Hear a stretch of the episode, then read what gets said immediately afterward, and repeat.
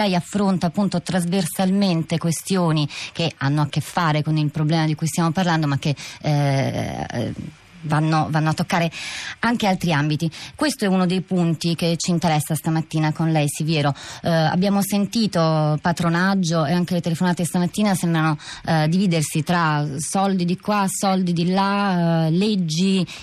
come si tiene insieme tutto questo?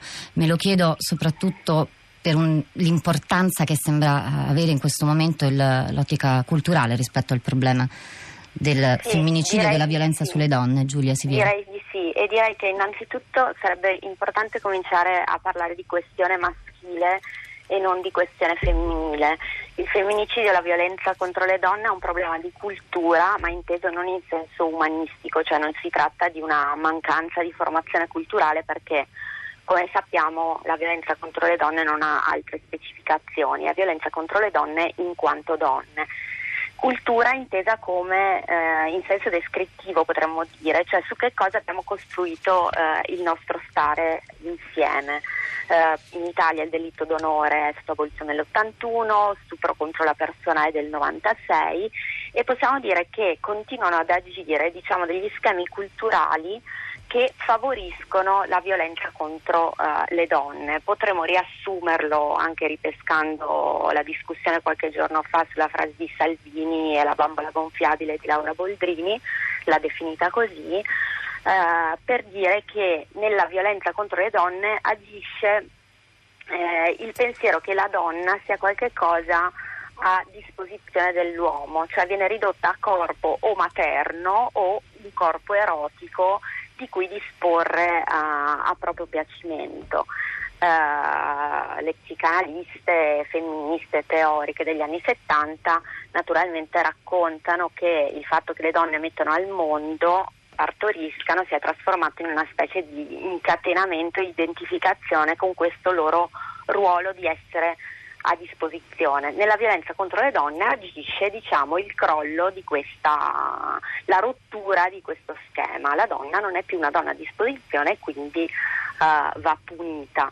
I centri antiviolenza di cui si parlava prima hanno avuto proprio questo ruolo fondamentale, oltre che eh, pratico di assistenza alle donne che hanno subito violenza, ma anche di eh, far capire, come dire, di eh, cominciare a raccontare il femminicidio in un modo più aderente alla realtà, in un modo più eh, corretto.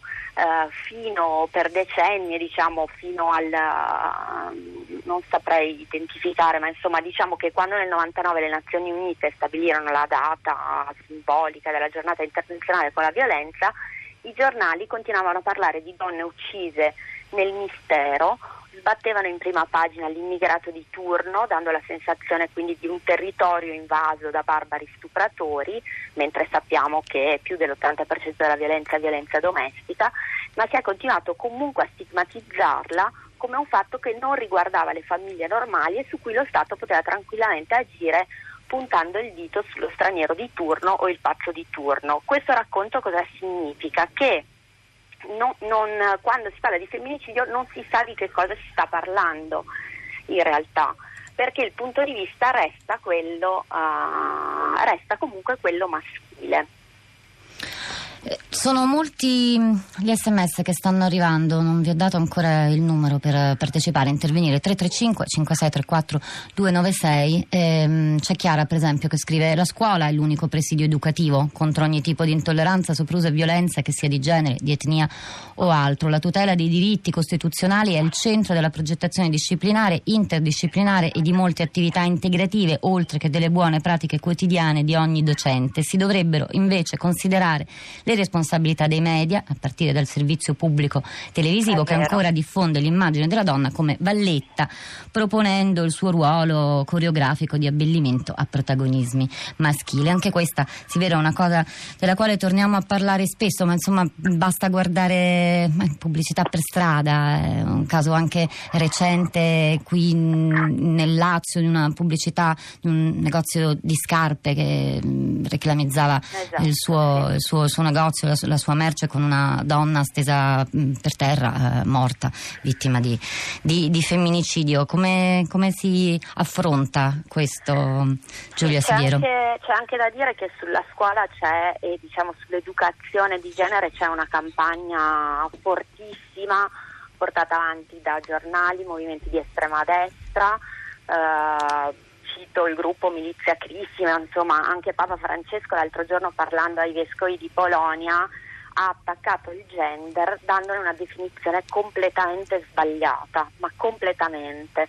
E in queste critiche, in questa costruzione diciamo, di, di, di, un concetto di gender che non ha niente a che vedere invece con gli studi di genere nati negli anni 70 in America, eh, non c'è proprio nessuna corrispondenza, nessuna conoscenza dell'evoluzione del pensiero, cioè non esiste alcuna teoria del genere o ideologia del genere. Eh, questa cosa dovrebbe essere detta con più forza, spiegata eh, molto meglio. Quindi diciamo eh, tutto questo movimento favorisce in realtà, cioè rientra in quegli schemi culturali eh, che dicevamo, di cui si parlava prima. Uh, I sistemi culturali e fino ad arrivare pubblic- alle pubblicità che abbiamo visto in questi giorni, ma insomma ce ne sono di terribili che circolano, uh, questi sistemi culturali si riproducono attraverso la formazione, i sistemi scolastici che spesso hanno purtroppo una funzione conservatrice così come uh, i media. In tutte queste pubblicità la donna è un oggetto sessuale, quindi torniamo nuovamente al concetto di, di, di corpo a disposizione. Uh, le critiche arrivano dal basso soprattutto, arrivano dalle femministe, arrivano sui social network in cui le donne sono molto attive a, a puntualizzare, a criticare. A Sui social network, esempi, Siviero, la interrompo, assistiamo a qualcosa di orrendo. Mm. Sì, certo Mol- molto sì. spesso. Molto spesso. Uh, nel mio piccolo, vabbè, ci sono dei casi terribili, nel mio piccolo a un certo punto uh, con Luca Sofri, il direttore del Post, abbiamo deciso di chiudere i commenti al, agli articoli che scrivevo sul blog perché erano violenti e io venivo attaccata semplicemente non per quello che scrivevo su cui non partiva nemmeno una minima riflessione, ma semplicemente per il fatto che io nel profilo mi dichiaravo femminista e quindi per questo tutto quello che dicevo non aveva valore, uh, ad esempio.